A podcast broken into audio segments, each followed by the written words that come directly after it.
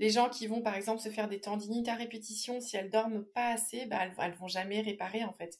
Les oui. écrans ont leur rôle à jouer dans cette histoire.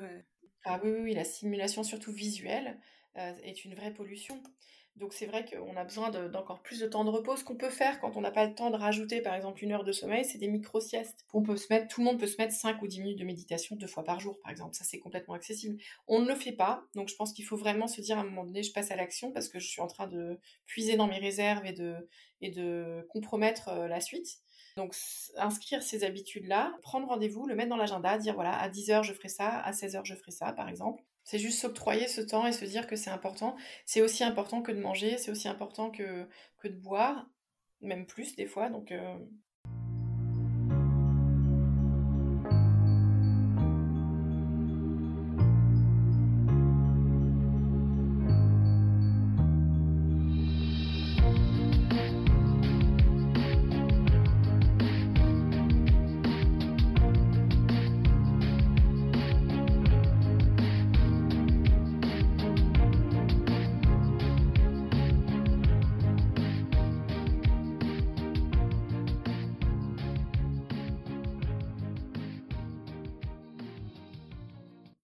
Bienvenue dans ce nouvel épisode de Secrets de Polichinelle.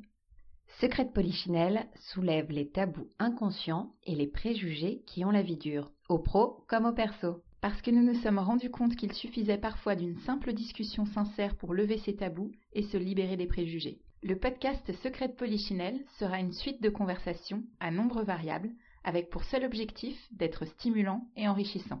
Sujet de société évident, vie privée, vie professionnelle, plus de tabous. Plus de préjugés avec Secrets de Polichinelle.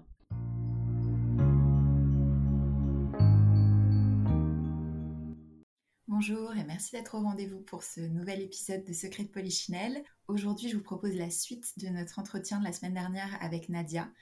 Cette semaine, j'avais envie de parler un peu plus euh, avec vous de stress et de sommeil, le manque de sommeil que nous connaissons tous à un moment de notre vie. Et puis de partager avec vous quelques conseils pour bien choisir son naturopathe et bien comprendre quels sont les différents types de naturopathie. Puisque c'est un métier qui est de plus en plus en vogue et qu'on peut parfois se perdre un petit peu dans cette jungle euh, de, de nouvelles spécialités. J'espère une fois de plus que cet épisode vous sera utile. Et puis euh, je partage également dans la description deux ou trois liens pour les séances de méditation évoquées pendant cet enregistrement, notamment la méditation de Giraudeau, du lac ou de la montagne, qui fait un bien fou et qui ne nécessite vraiment pas grand-chose si ce n'est de fermer les yeux et de se prendre dix à quinze minutes dans sa journée. Quand on est dans une phase de tumulte, ça peut vraiment aider à atténuer le stress, reprendre ses esprits et relativiser son, son quotidien. Bonne écoute!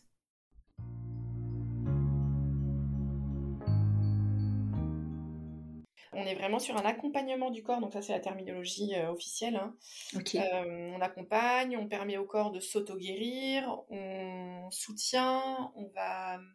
Alors après on va détoxifier, on va revitaliser, donc on va apporter effectivement des choses. Alors ça peut être de la phytothérapie, ça peut être de l'aromathérapie, ça peut être euh, euh, en eau actif par exemple, en diffusion. Il y a plein de gens qui euh, sont en demande de, de comment nettoyer euh, l'air chez, chez eux, ou comment... Euh, oui. Euh, s'apaiser, donc en, en, quelles, quelles huiles essentielles avoir sur soi pour s'apaiser si on a un coup de stress, et cetera. Donc il y a vraiment toute cette partie-là. Après il y a toute la partie micronut avec euh, bah, plein de compléments alimentaires qu'on trouve un peu partout, de plus ou moins bonne qualité. Donc nous on fait un peu le tri hein, parce qu'on est, on est formé à ça. Après euh, il y a tout ce qui est oligo-éléments aussi, on ne s'appuie pas assez dessus, mais il y a vraiment plein de belles choses à faire avec ça. Enfin, il y a plein plein de choses, des gens qui travaillent avec des aimants, donc en énergétique plus, euh, des gens qui travaillent avec euh, les massages, les drainages, il y a des gens qui travaillent dans des centres où il y a euh, des saunas et, euh, et des bains froids, donc avec la méthode Wim Hof, euh, il y a des, des naturopathes qui travaillent dans des centres de jeûne et randonnée. En fait, on peut faire plein plein de choses en, en naturopathie. Il y a des gens qui sont plus hygiénistes, donc ils vont travailler plus hygiène de vie, donc euh, le sommeil, les éliminations, à savoir... Euh, euh, combien de fois vous allez à la selle par jour, si vous urinez suffisamment, euh, si voilà, il y a des, des problèmes à ce niveau-là, au niveau de la transpiration aussi, hein, ça, ça fait partie oui. des éliminations. Euh, et puis d'autres, d'autres écoles, on va dire, qui vont plus travailler euh, bah, les compléments alimentaires, mm-hmm. qui vont même beaucoup les travailler, et c'est nécessaire dans certains cas, et c'est nécessaire aussi pour certaines personnes qui, qui viennent à la naturopathie, mais... Euh, un peu soit euh, contrainte et forcée parce qu'il y a eu euh, des épisodes violents euh, physiquement, psychiquement, et qui voilà, se disent bon bah c'est le dernier recours, il faut vraiment que je le fasse, euh, et qui sont vraiment prêts à tout. Donc euh, eux, faut, faut, faut mettre le paquet parce que faut, il faut qu'ils aient des résultats très rapidement et euh, qu'ils soient convaincus et que voilà, ça se lance. Et donc c'est très bien pour ces personnes-là, mais bon voilà, faut, faut savoir chez qui on met les pieds parce qu'il y a vraiment différentes écoles. Mmh. Et puis il y a encore ceux qui sont beaucoup plus dans l'énergétique, qui vont être dans un travail beaucoup plus subtil, et pareil, bah, faut être prêt à travailler là-dessus, donc euh, bien choisir son thérapeute avant d'y aller. Effectivement. Et la tienne d'approche que tu privilégies? Alors moi, je fais un mix de... Je suis plus hygiéniste euh, que le, les deux autres, euh, donc à savoir le, le micronut et, euh, et énergétique, mais je m'appuie quand même de plus en plus, enfin, j'intègre un peu plus la micronutrition qu'au début, parce que je constate que les gens en ont vraiment besoin, et... Et donc, c'est dommage de s'en passer. Ça ne veut pas dire qu'on ne fait pas de réforme par ailleurs, parce que pour moi, le plus durable et ce qui rend les personnes les plus autonomes, c'est vraiment les réformes de fond. Mais euh, voilà, ponctuellement, euh, j'avoue que je me sers quand même de, de choses, alors, à plus large spectre possible, hein, euh, oui. qui vont vraiment travailler le plus sur le terrain, comme la phycocyanine, ou comme euh, des oligo-éléments qui vont venir euh, rééquilibrer. Mais bah, après, voilà, s'il y a des déficits ou des carences avérées et que les personnes euh, ont des besoins ou des demandes spécifiques, euh, on y va. D'accord. Quand tu dis que les gens en ont particulièrement besoin, est-ce qu'ils sont, est-ce que c'est parce qu'ils sont habitués aussi à prendre des médicaments ou prendre, et que ça les réconforte, ou est-ce que c'est parce que ça peut avoir un effet décuplé à un instant T ? Les deux, mais c'est vrai que quand les gens viennent euh, d'un système, on va dire, moderne, où euh, ils ont l'habitude d'aller chez le médecin, d'avoir une ordonnance, de passer à la pharmacie, de prendre leur ouais. traitement, et qu'ils arrivent chez un naturopathe qui leur dit bah, « ce serait bien que vous dormiez un peu plus et que vous alliez un peu plus à la selle bah, », ça suffit pas en fait. Ils ont, mm-hmm. ils ont besoin d'une transition et surtout d'une béquille, entre guillemets, qui en plus va être efficace, mais euh, d'une béquille... Euh, matériel euh, qui va euh, leur permettre de se dire qu'ils sont en cure. Par exemple, si euh, on leur dit bah, ce serait bien que vous, vous soyez un peu plus dans l'instant présent, que vous euh, lâchiez un peu euh, votre passé, si c'est des personnes très nostalgiques par exemple, oui. on, on peut bien sûr donner des fleurs de bac par exemple pour ça, mais en donnant la fleur de bac, euh, en fait on va leur dire bah, lâchez euh, le passé, vous allez le faire en conscience, peut-être que pendant le, le, les quelques instants vous allez mettre les gouttes dans un peu d'eau ou sous la langue, mais faites-le au moins euh, pendant ces trois fois par jour. Et déjà, voilà, vous allez euh, vous le répéter trois fois par jour pendant vingt et un jours. Ça va commencer à faire un peu son effet. Et puis, les fleurs de bac vont évidemment travailler en parallèle. Et puis après, mais effectivement, euh, avoir un suffisamment de, de sommeil. Enfin, il y a d'autres choses au quotidien auxquelles il faut faire attention. Ah bah ça, complètement. Ouais. Ça, c'est... En fait, rien ne remplacera jamais le sommeil. C'est un truc de fou.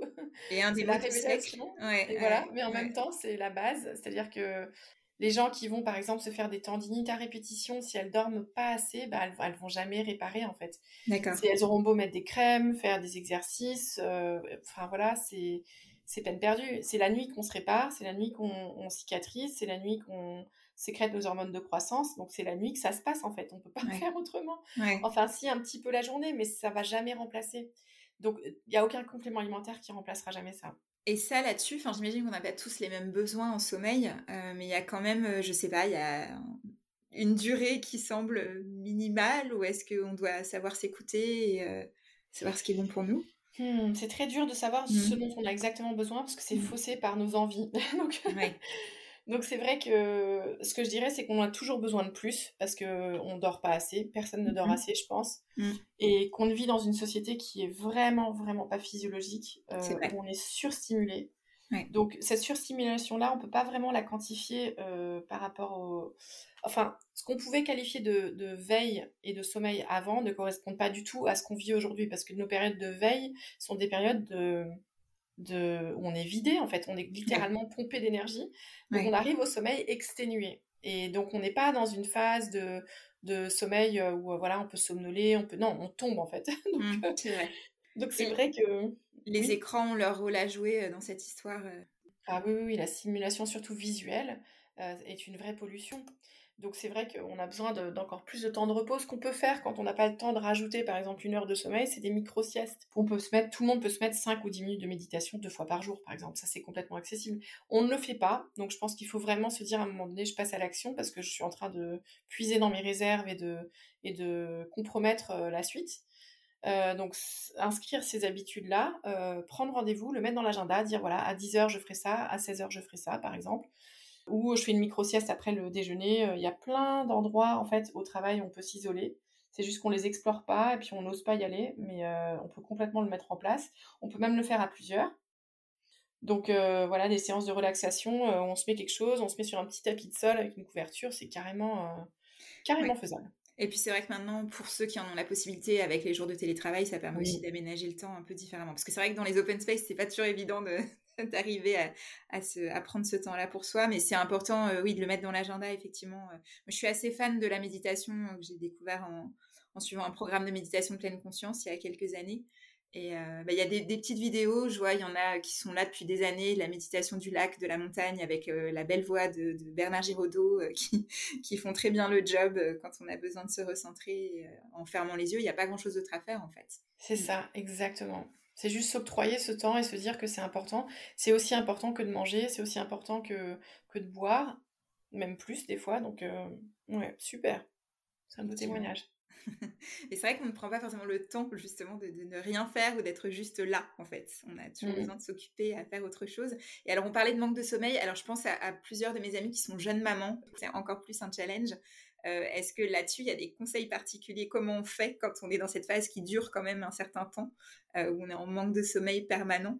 Euh... Ah bah là, on va se booster au maximum, hein. On va ouais. prendre plein, plein de choses. Là, il faut vraiment être suivi pour, euh, pour optimiser. Euh, ben... Déjà, ne pas être en manque, euh, ouais. pour pas voilà, être fatigué. Ça, je pense notamment au fer, hein, qui est quand même un des grands fléaux oui. pour, les, pour les femmes qui, qui ont été enceintes ou ont accouché. Euh, et de manière générale, hein, c'est vraiment quelque chose à vérifier, qui peut entraîner une fatigue euh, chronique, vraiment une, une asthénie.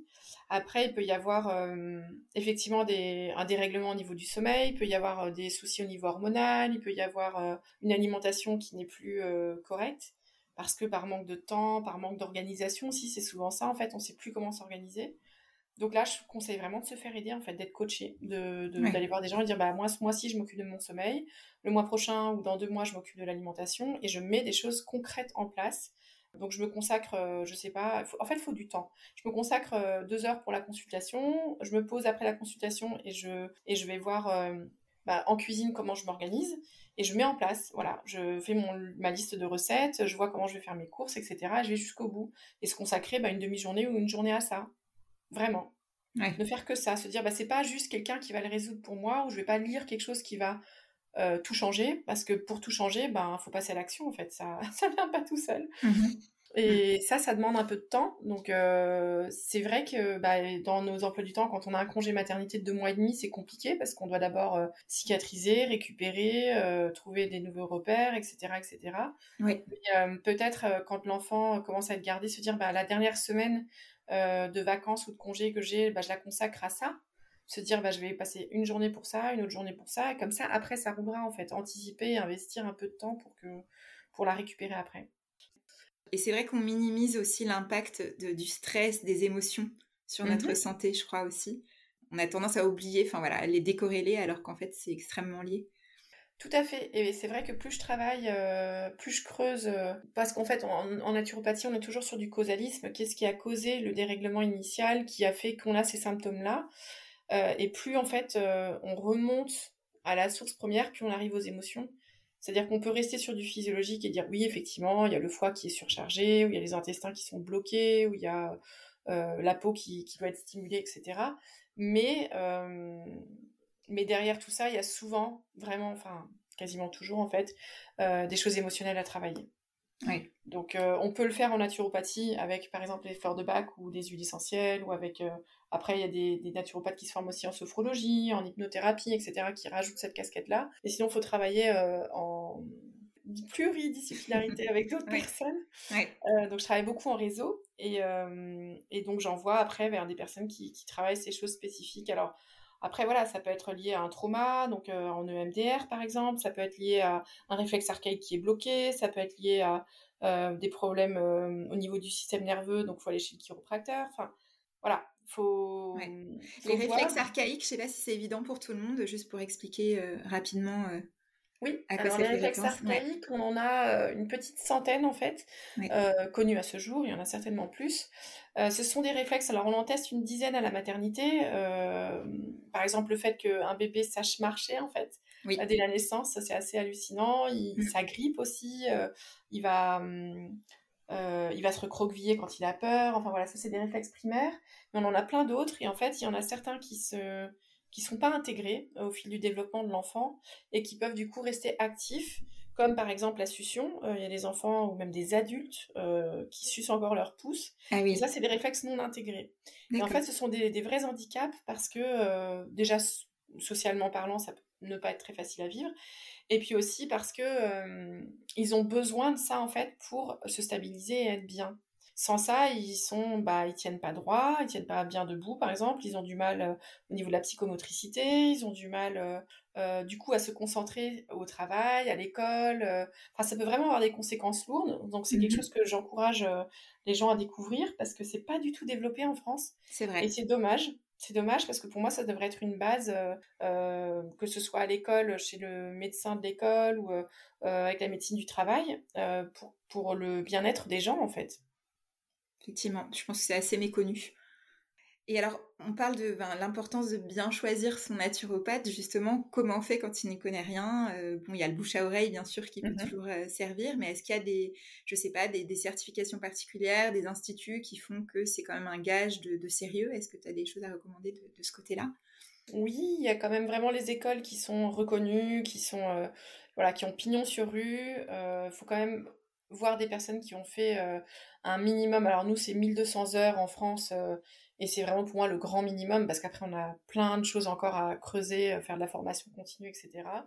On peut être jeune naturopathe et être très compétent, et on peut être euh, un ancien, très ancien, et ne pas être très compétent du tout, parce que voilà, il y a des gens qui se reposent un peu sur leur laurier et, et font un peu toujours les mêmes choses aussi. Donc euh, moi, je pense que ce qui est important, c'est de voir si les personnes continuent à se former ou pas.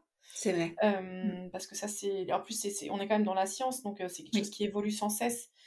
Donc, euh, ça, c'est important pour moi. En tout cas, ce serait un critère. Euh... Enfin, quand je consulte, je fais attention à ça. Et parce que nous aussi, on consulte. Oui. Et puis après, euh, de voir un petit peu comment ils travaillent, s'ils travaillent euh, justement seuls ou à plusieurs. Moi, j'aime bien quand il y a de l'ouverture, quand il y a... Euh... Moi, ça me fait pas peur de me dire, bah, si je mets le pied dans un truc et que j'ai besoin d'aller voir plusieurs personnes. Bah, en fait, euh, c'est rassurant d'avoir euh, le même son de cloche entendu euh, plusieurs fois par euh, des personnes euh, qui travaillent différemment. Ça veut dire que c'est juste. Donc, euh, voilà, s'engager euh, dans un parcours de santé, c'est s'engager pleinement. Et donc, euh, être prêt à, oui, c'est de l'argent, oui, c'est du temps. Mais euh, voilà, si c'est une priorité, ben, ben on le fait, quoi. Donc, ouais. euh, ne pas se dire, je vais voir quelqu'un qui va tout résoudre euh, en un claquement de doigts. Et, euh, et si ça marche pas, c'est que, c'est que la personne n'est pas bonne. Non, c'est plutôt se dire, bah, je vais, je vais aller vers une personne compétente, évidemment, donc qui a fait une bonne école. Il y a la FENA. La FENA, c'est le, on va dire, euh, l'institut qui regroupe toutes les écoles euh, qui sont reconnues. Okay. Il y en a d'autres hein, que celles qui sont à la FENA, mais on va dire que voilà, si on n'y connaît rien à rien, euh, déjà aller sur le site de la FENA et voir les écoles qui sont reconnues et consulter quelqu'un qui a fait ces écoles-là, c'est déjà une bonne base. Et puis après, euh, voir si... Euh, Bah, souvent sur internet on voit s'il y a des commentaires quand même sur les gens, quel est son parcours, si ça colle un peu avec ce qu'on recherche, parce que si on va voir quelqu'un qui travaille sur les intestins alors qu'on a des problèmes euh, de sommeil, bah, c'est peut-être pas exactement euh, ce qu'on cherche, ou euh...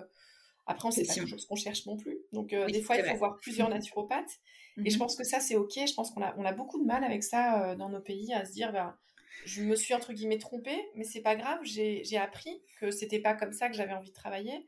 Donc, c'était pas cette approche-là que j'avais envie d'avoir, donc je vais chercher autre chose. Oui, le droit à l'échec, c'est important. Exactement. Ouais, ouais. Exactement. Et d'ailleurs, je me permets de rebondir là-dessus, tu as évoqué rapidement le Danemark au début. Euh, là-dessus, justement, est-ce que, enfin, tu, tu notes vraiment, on, on l'entend souvent hein, d'un point de vue, euh, dans, dans les news ou autres, l'approche scandinave sur différents sujets, euh, que ce soit les congés, euh, les congés parentalité ou, ou d'autres. Est-ce qu'au niveau de la médecine, justement, il y a une approche différente euh, de ces médecines complémentaires, entre guillemets? Alors, euh, complémentaire, pff, pas tant que ça, je trouve pas que ce ouais. soit très très développé. Je sais que la chiropraxie l'est euh, depuis très longtemps, un peu comme l'ostéopathie euh, l'est devenue mmh. en France, mais euh, c'est surtout qu'on est moins interventionniste. On va beaucoup moins chez le médecin ouais. et il y a très très peu de pharmacies. Donc on n'est pas du tout consommateur dans ces pays-là de, de produits chimiques, on va dire, euh, pour résoudre les problèmes. On va plutôt euh, euh, laisser le corps travailler. Mmh. On n'est pas encore euh, dans une approche, euh, ou en tout cas on l'a perdue, où on va s'appuyer sur des choses naturelles, mmh. mais euh, au moins on est dans un entre-deux où euh, voilà, on va plutôt ouais. aller se coucher si on a de la fièvre que euh, prendre du Doliprane par exemple. D'accord, ouais. Ok. Euh, ça, moi, ça me parle parce que j'ai vraiment été... J'ai grandi un peu dans un environnement similaire, donc, euh, donc euh, oui. Ça me parle complètement. Ok, très bien. Merci beaucoup. On a une tradition dans Secrets de Polichinelle qui est de demander à notre invité quel autre secret de Polichinelle il aimerait voir abordé dans un prochain épisode euh, sur un sujet pro, perso, au choix. Ah bah, j'aimerais bien que, qu'il y ait un sujet sur la simplification de la vie quotidienne, en fait, parce que c'est vraiment un sujet qui revient souvent en consultation, oui. Que ce soit chez les mamans ou chez des personnes actives qui ont un travail très prenant, parfois même passionnant, mais qui prend trop de place, et euh, arriver à, à simplifier, donc à, à faire moins, par exemple... avoir euh, moins de, de réseaux sociaux, quand on est sur les réseaux sociaux, avoir moins d'amis, entre guillemets, euh, ou être inscrit à moins de comptes, vraiment faire mm-hmm. du choix, du sélectif, mm-hmm. pareil en cuisine, pareil dans la salle de bain, revenir à des choses euh, simples, plus... brutes et efficaces. Ouais, c'est ça, plus simple, plus minimaliste. Ok, très bien, très bon sujet, c'est vrai que je crois qu'on en a besoin, on se rend compte qu'on est un petit peu submergé, mais... Euh... On a oui. parfois besoin de, de clés sur le sujet. Euh, merci beaucoup. Alors, si on souhaite te suivre, comment on fait ? euh, Est-ce que tu as un site web ? Tu as un compte Instagram ? Je sais aussi que je vais remettre en description. Oui. Alors, le plus simple, c'est effectivement Instagram, euh, parce que Facebook, je n'y vais plus. Mm-hmm. Et je ne suis pas sur, sur plein d'autres réseaux. Donc, euh, je centralise, justement, je simplifie. Oui. Donc, c'est Nadia Christensen, naturopathe. Euh, et je réponds vraiment euh, régulièrement euh, aux personnes qui, m- qui me posent des questions.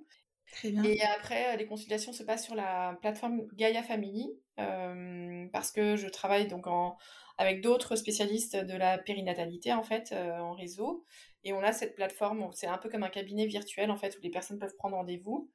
Et euh, ça, c'est pour les consultations. Et puis après, euh, bah, j'ai écrit un livre et j'en ai un deuxième qui va sortir en deux mille vingt-deux. Super. Donc euh, voilà, je travaille aussi... Euh, Bah pour que les choses soient les plus accessibles possibles pour tout le monde, parce que j'estime que voilà, la naturopathie, c'est une, une médecine qui n'est pas encore prise en charge par la sécurité sociale. Elle l'est par pas mal de mutuelles, mais elle n'est pas encore complètement accessible. Donc euh, moi, j'estime qu'elle doit l'être par d'autres moyens, et tout le monde peut aller s'acheter un livre ou l'emprunter à la bibliothèque. Donc euh, voilà, je partage aussi par ce, par ce biais-là. Super. Et donc celui qui est déjà disponible à la FNAC ou, ou chez le libraire ou ailleurs, c'est Enfants en bonne santé toute l'année, c'est ça ? Oui, exactement, ouais. Aux éditions Pratt. Très bien. Et le prochain, est-ce qu'on peut déjà savoir sur quelle thématique euh, il, oui. va se, il va se faire ouais. Il va sortir en début d'année, c'est sur... Euh, en fait, c'est la naturopathie pour tous, illustrée. J'ai vraiment voulu euh, euh, apporter cette touche euh, humoristique et, euh, et légère à la naturopathie qui, euh, qui reste encore un petit peu euh, théorique et, euh, et obscure pour certains. Et... Donc, c'est pas du tout un livre exhaustif... Euh...